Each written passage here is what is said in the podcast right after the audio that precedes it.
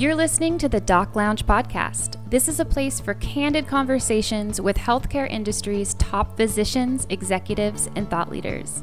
This podcast is made possible by Pacific Companies, your trusted advisor in physician recruitment. I am your host, Summer Gilbert, and I am the Director of Marketing and Branding here at Pacific Companies. Today is an exciting day because it's our first episode of our new Access to Care series. And for the series, we talk about the millions of Americans that are living in vulnerable, rural, and urban communities. Their hospital is super important and often their only source of healthcare. And as transformation in the hospital and even the healthcare field continues, some communities may still be at risk of losing that access to care and the opportunities and even the resources they need to improve and maintain their health. And throughout the series, we're going to be talking to rural health systems and also physicians who practice in these underserved regions so that we can get a deeper understanding of what they are doing to make sure that the communities that they serve have the access to the primary and also the specialty care that they may need. I'm actually sitting this episode out, and our Pacific Company COO, John Paulk, is hosting. He has Dr. Mark Dowell on the episode, who is extremely versed in this topic. I'm excited for you guys to hear it. Let's get started. Well, here we are with Doc Lounge podcast, and I am honored and privileged to have the opportunity to speak with um, and I, Mark, I'm going to go ahead and call you a friend, Dr. Mark Dowell, uh, double board certified infectious disease physician uh, in Casper, Wyoming, with Rocky Mountain Infectious Disease. Mark, how are you? I'm doing great. Thanks, John. Yeah, well, it's good to it's good to talk to you again. I know we catch up once in a while, but you know, I was, I was trying to put this together. You and I have known one another now uh, professionally, going back for almost 30 years. Is that right? Yes. Well, at least the mid 90s. Yeah. Yeah, yeah. I think shortly after you relocated to Wyoming. Um, that's just remarkable. We've had a lot of opportunity to work together, and, and you've been a, a confidant in a number of things. And you know, today, what I I was hoping we could do, Mark, was talk a little bit about you know your perspective on access to care. And and as I mentioned that, it occurred to me after some conversation previous to this that it, for access to care has more than one dimension to it. And in one instance, we're talking about what your practice does for access to care, but also the way it affects the community as a whole there in Natrona County, Casper, Wyoming, uh, access to care with your, respect to your patients.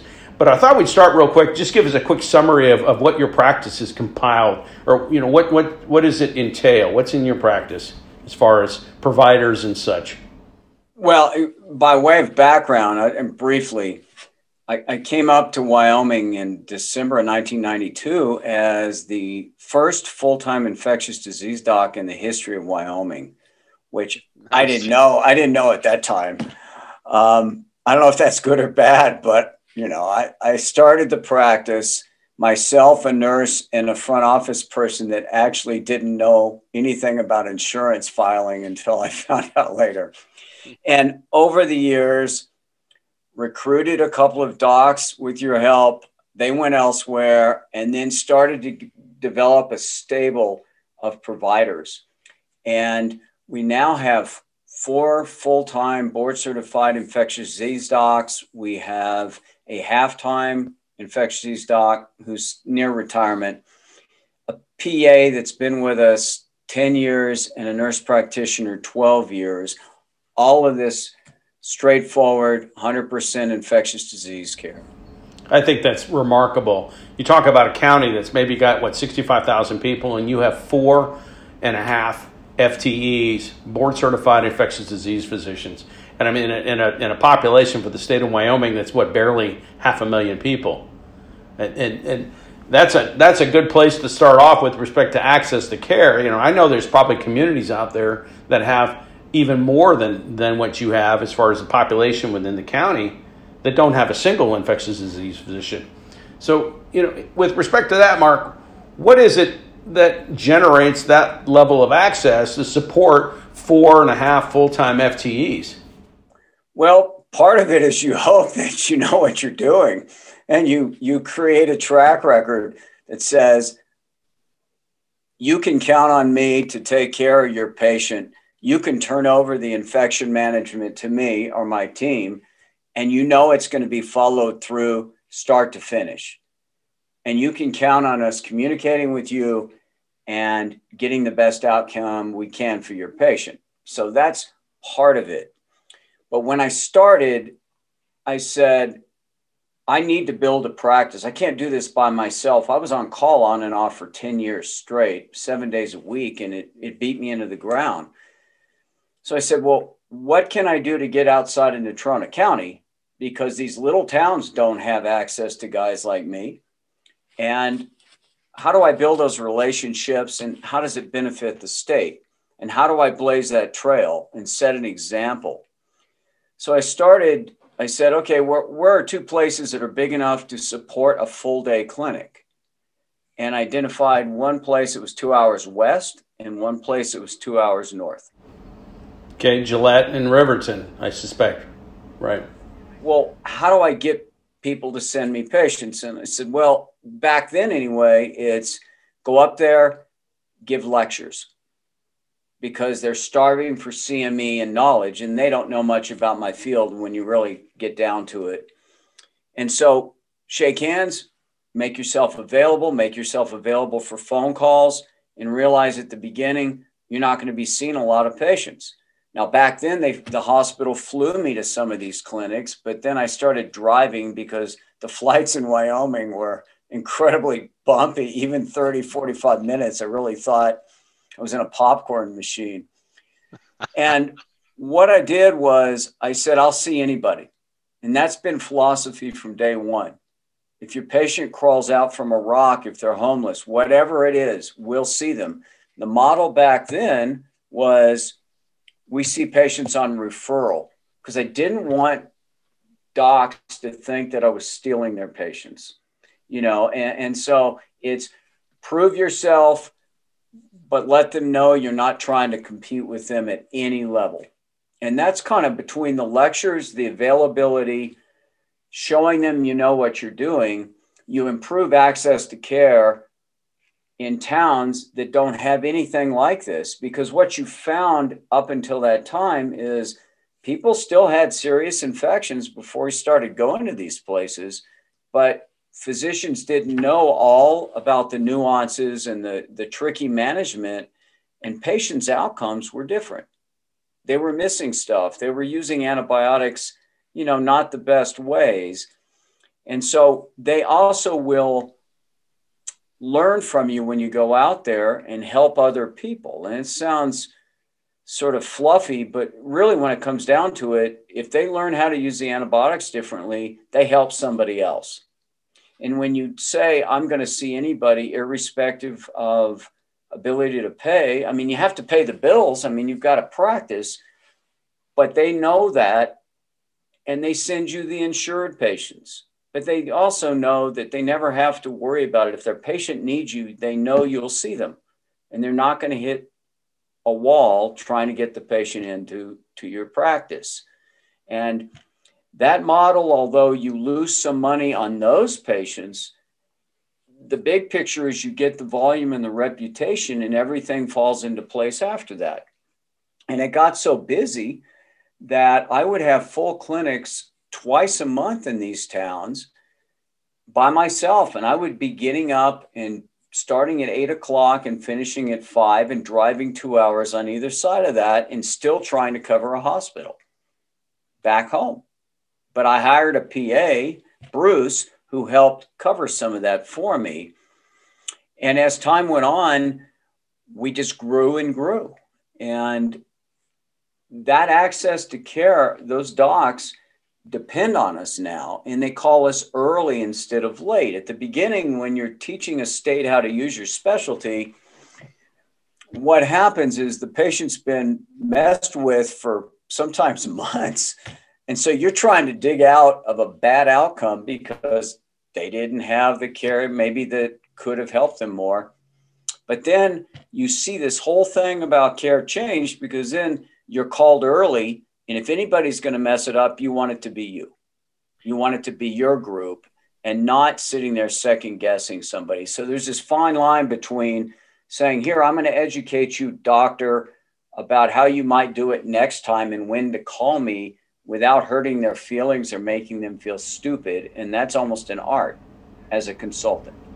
You know, it's interesting. Absolutely. Uh, it's, it's a model I've heard espoused in, in other areas, but uh, as far as I'm concerned, you guys pretty much have a kind of a gold standard in my book as far as outreach. And it, you know, for some of our listeners, they might go, well, wait, wait, you got four and a half infectious disease physicians for a population of maybe half a million.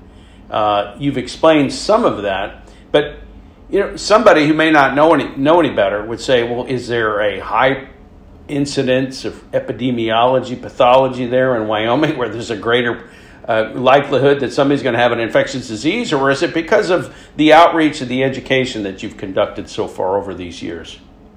Well, it's a little bit of both. Sometimes a minority of things are missed, and so they they have us to actually tell them that yeah, there's an active infection there.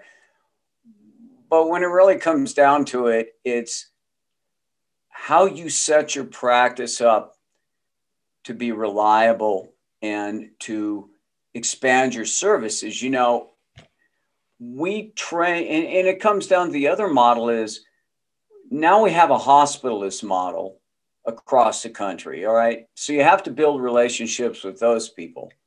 And in the old days, they were private docs coming into the hospital all the time. So what you did with them is you built those one-on-one relationships and showed them that you had their backs.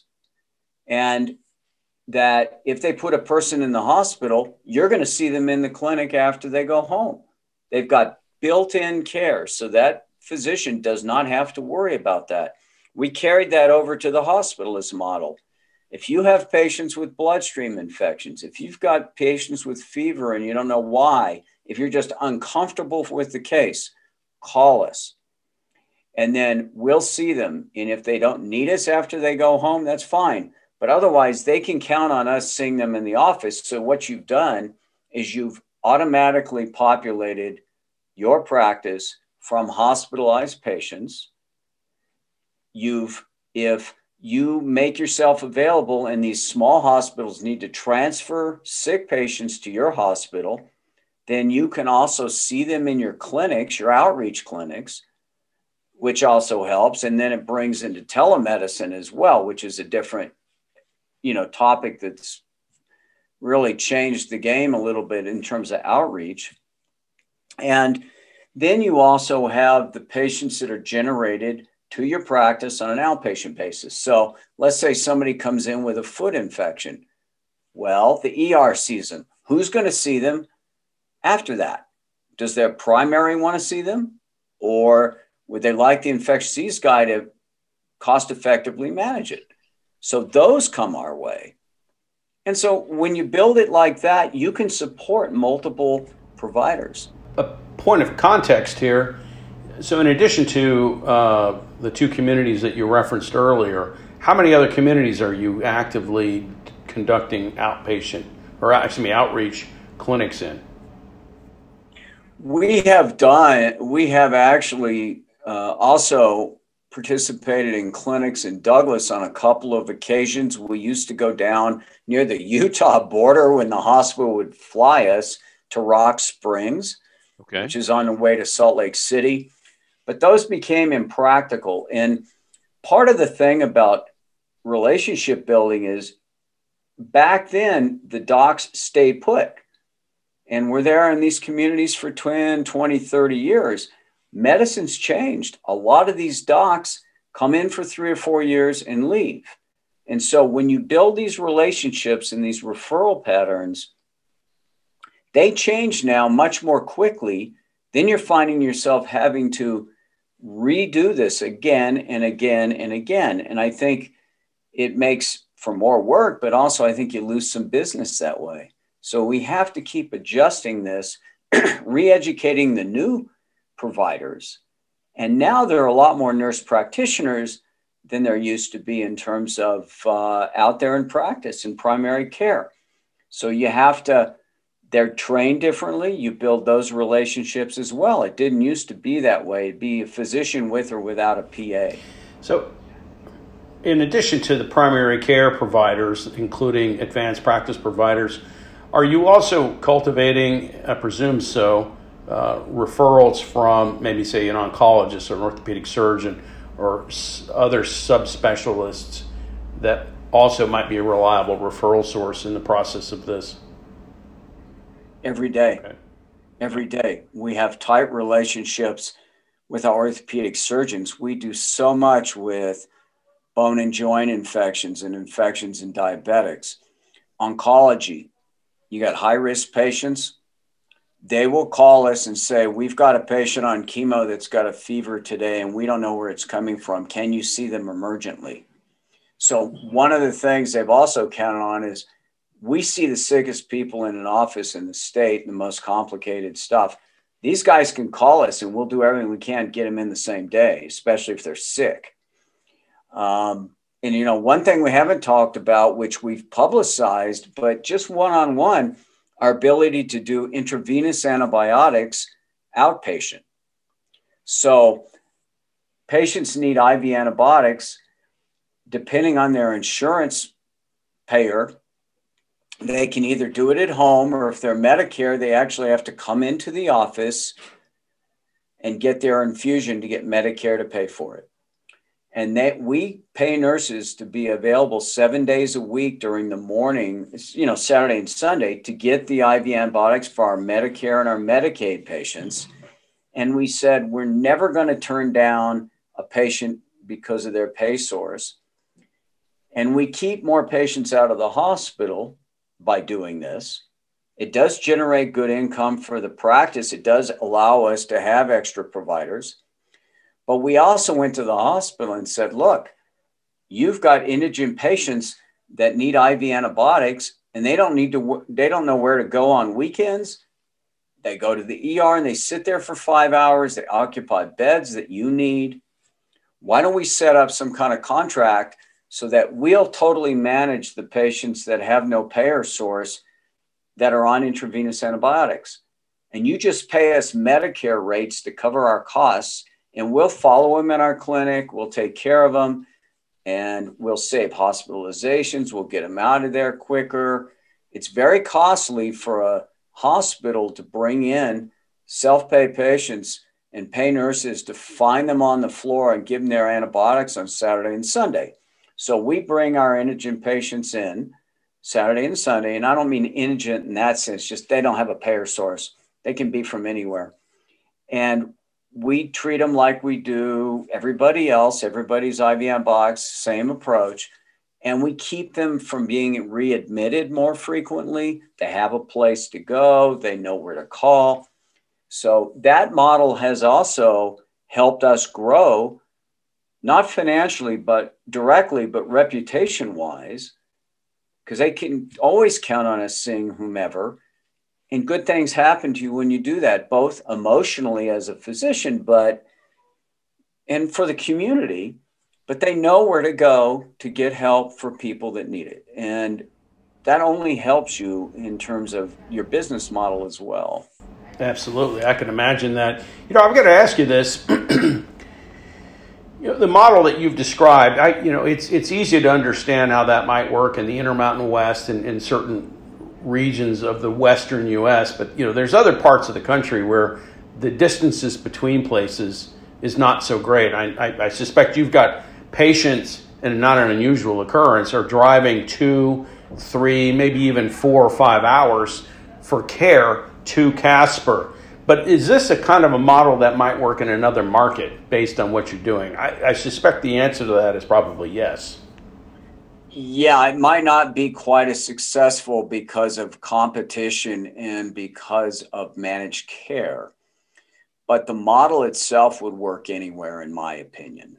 And yes, we do have patients drive four hours to see us and sometimes every week. It depends on what the patient needs. In Wyoming, people know, hey, I don't have specialists like this in my little town of a thousand. I'm willing to go wherever I have to go to get my care. And I don't want to have to go to Denver. And I don't want to have to go up to Rapid City, South Dakota, because they know they're going to get state of the art care here. No, you're right. And one thing I was talking to you about before we went on the air was had to do with changing your models as you go. And so it used to be that we would depend upon people to refer us the patients. I mentioned that earlier, but I changed that to involve to really include anybody that called our office with an infection issue could get in and see us without a referral now because we're short of primary care and patients don't know where to go. And so they're ending up in your ER for things that don't need to be in an ER. So it's cost effective for the community. It's a safety net. Patients will get better care this way. And again, people in healthcare notice what you're doing. They notice that you're pitching in. They send you the patients they should send you and realize maybe they should send you the patient that's insured that they might be able to manage themselves that they called you about twice for free advice to begin with. And they say, well, we need to be fair to these guys because they're giving us all this free advice and they're not seeing the patient and making sure that it's the right advice. So we're going to send it to them. So I they get paid for, so we get paid for our time because I get 10 calls a day from across the state. We're a regional practice, uh, you know, and it's changed now with telehealth. Well, I wanted to ask you about telehealth, but before we move to that, I wanted to ask you how long have you has it been since you've opened up the practice to patients without a referral, and uh, how are you getting the word out to that population at large that hey, you know, you don't need to go wait in the in the ED for 45 minutes to be seen for something that they're not really well equipped to handle, and they're all going to do is send you over here anyway. But how do you get that word out? Well, you don't want to look cheesy you don't look like you're trolling for business because that's not how I want to be known. So you talk to all the entry points in your in your in your town. So you talk to the homeless clinic, you talk to the family practice residency program, you talk to um, you talk to the ER, you let people know that you're out there and our reputation, you know, COVID or not, is is out there known by the public anyway, and a lot of word of mouth stuff. And then we would just get cold calls all the time. I have a problem with my foot. I think it's infected. Will you see me? And in the past, we'd say you really need a referral. But maybe three years ago, we said there's a real unmet need here, and we're going to do this as well. And it also keeps your volumes up and it's a different it's a different model than if you're in managed care but there's no question that managed care tracks all the number of patients you see and all this stuff.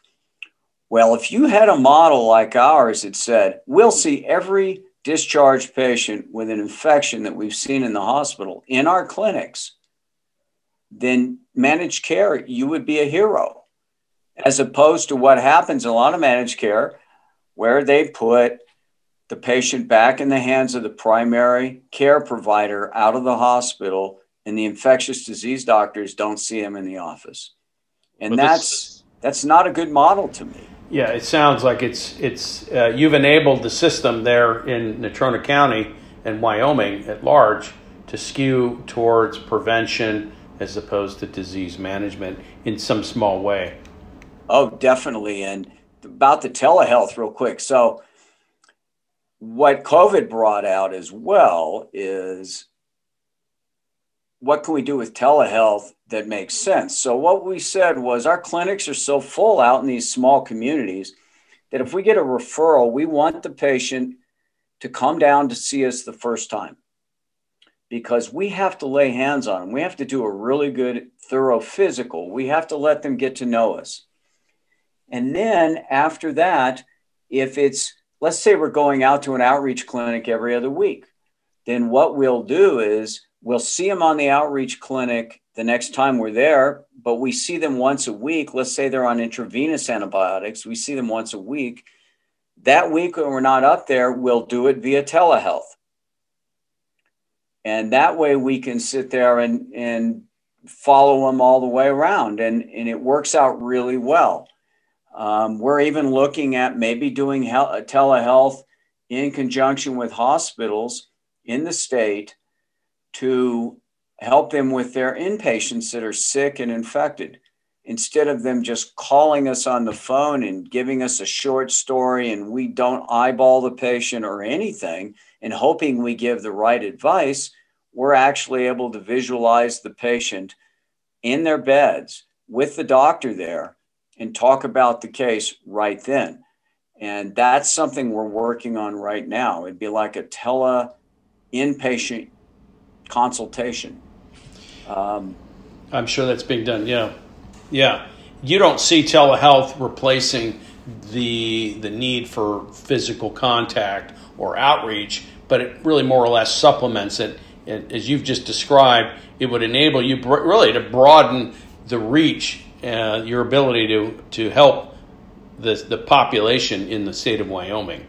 No question. And you know, we don't want any providers to get lazy, get on a, a Zoom, see a patient via telehealth, never do physicals on them, and say that's good medicine.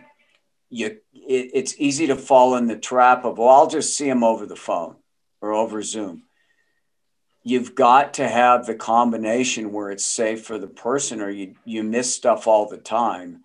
And I think the te- temptation for some people is going to be, well, I don't want to go into the doctor when I can just do it over a computer or the doctor sometimes saying, you know, I can probably do this via telehealth and that way I don't have to go, I don't, you know, have to bring them into the office. Got to be really careful, especially in our field as a specialist and a consultant that we're doing it the exact way we need to do it. And if it inconveniences the patient or us, so be it. Well, at least initially, yeah, you would think that you need a eyes on real. Uh, and I imagine in many instances, part of your population is not particularly well served by high speed broadband internet. So, wow, this is, this is uh, fascinating stuff with respect to access. Uh, what else could you add about that? If I were listening in and I thought, well, gee, this sounds like a model that would fit us, what, uh, what would you attribute to your success? other than being available? I mean, you mentioned that, not to diminish the importance of that, but is there another key component to that? I guess it's the education and the availability. Well, e- education at multiple levels and taking advantage of opportunities and requests, whether that's going and giving a one hour talk at Rotary, or whether that's what I did via Zoom a few months ago with the state nursing convention, or doing this, or, you know, any opportunity, do, never turning down a television interview or not turning down radio chance, having your name out there, making sure people realize you're available, you're knowledgeable, and it builds your reputation. And you know, nothing to me substitutes for the one on one communication between healthcare providers and your ability to always fine tune your bedside manner. That's the other thing. All of us have, or a lot of us have experienced going to a provider, whether it be a dentist or whether it's a podiatrist or a doc or anybody, where they're aloof or they talk over your head or they don't seem to care or they seem incompetent and they don't get your confidence. So you have to look back as a model and say, Am I on time enough? Am I delivering the information to the patients that they need to? to have confidence in you and get you and do what you need them to do. It's like the tough talks with the diabetics. Well, why are you eating Cheetos and Oreos all day while you're looking at a foot infection. You know, those kind of educational opportunities build reputation. So it's this whole combination in, in this world of texting. Um, we got to be careful, even between physicians, because misinformation and it's too easy to get out of doing things that way. So I, I think I got asked to talk at the American College of Physicians meeting for Wyoming last year, and it had to be done by Zoom. And I only talked, I think there were only 10 people on the call. So what? I gave a lecture. Guess what? They heard about the lecture, and now I've been asked to do it this year again, and there'll be a lot more people there. That's the business model. And it doesn't take a lot of my time, and it's a compliment to be asked. You have to have that attitude of, hey, it's yeah, okay, I don't really want to spend my Sunday evening working on a lecture. But one, it helps my education. Two, it helps my community or state. Three, it can be fun. And four, it's part of my business model. Yeah, and it's the right thing to do. As simple as that. It's it's it's uh it's generous and um, again, I, I don't know how, how, to phrase it any better than that. It's the right thing to do. Uh, well, Mark, it's been uh, a, a, delight to talk to you again and learn a little bit more about some of that philosophy of yours, and I appreciate you sharing all of that with our listeners. Um, I, I, would love to have you back on, and we can talk about uh, maybe some of the strategies that you could share with what you've done over the last 30 years of building that successful practice there. Be glad to do that. I've enjoyed this. It's it's fun to talk about, and it makes me look back and think about what worked and what didn't work. And uh, it's challenging. And, and we're a dinosaur now, right? We're a, still a big private practice.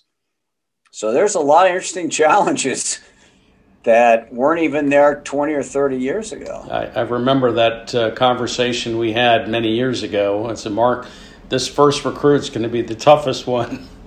well, I don't know that they got a whole lot easier, but maybe incrementally they did over a period of time. But it's been a it's been a pleasure to uh, to participate uh, or to help out in any measure to help you build that that dynasty that you've got there. Really, you're talking about your legacy. I don't play a part in that, but the fact is, the matter that you're doing the right thing, and this is great information, a great story for others to to emulate. And John, you, I, I got to tell you, you've played a huge role in this because you helped me grow my practice. You worked with me as a colleague and a friend. You got to know me and you got good docs in here that have made a huge difference. And most of, I mean, you're never going to be 100% on who ends up staying in your practice. Anybody that says they can do that, run away from them. Hmm. But we've had great success and the docs are planted here. And so that's the other part of this is that when you're growing a practice and, and trying to recruit to a tough rural area, you have to have expertise like yours to get them here. And that's you played a big role in this. I you really have. Well, thanks for saying that. Um, it is a source of pride when you can do that. And you know, I'll never be a clinician, and uh, a little bit of knowledge is it can be a dangerous thing. But you know, you and I have become friends over over the years, and it, it's it's uh, rewarding to me at a number of levels to help see your practice continue to grow and thrive, and to, you know, by extension, through your care and your leadership, and the physicians and providers and the nurses that you work with that have in your practice are able to take care of the people there in Wyoming. Yeah, you know, the message is stay enthusiastic and stay humble, and that's what you got to do and be available and, and then you're successful. I think that's true in most businesses, really. Yeah. And keep learning. All of that's great advice. Mark, stay well. Watch out for the errant flies. Uh, and uh, let's let's get together again. And if you're ever out this way, uh, a beer, glass of wine, uh, or a sparkling water or something. But I would like to schedule something with you here soon, and we'll talk a little bit more. Sure, I like this. This would be fun. All right, great. Take care. Thank you. Bye bye.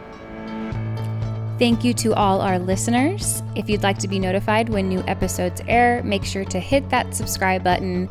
And a big thank you to Pacific Companies. Without you guys, this podcast could not be possible. If you would like to be a guest, go to www.pacificcompanies.com. Thank you.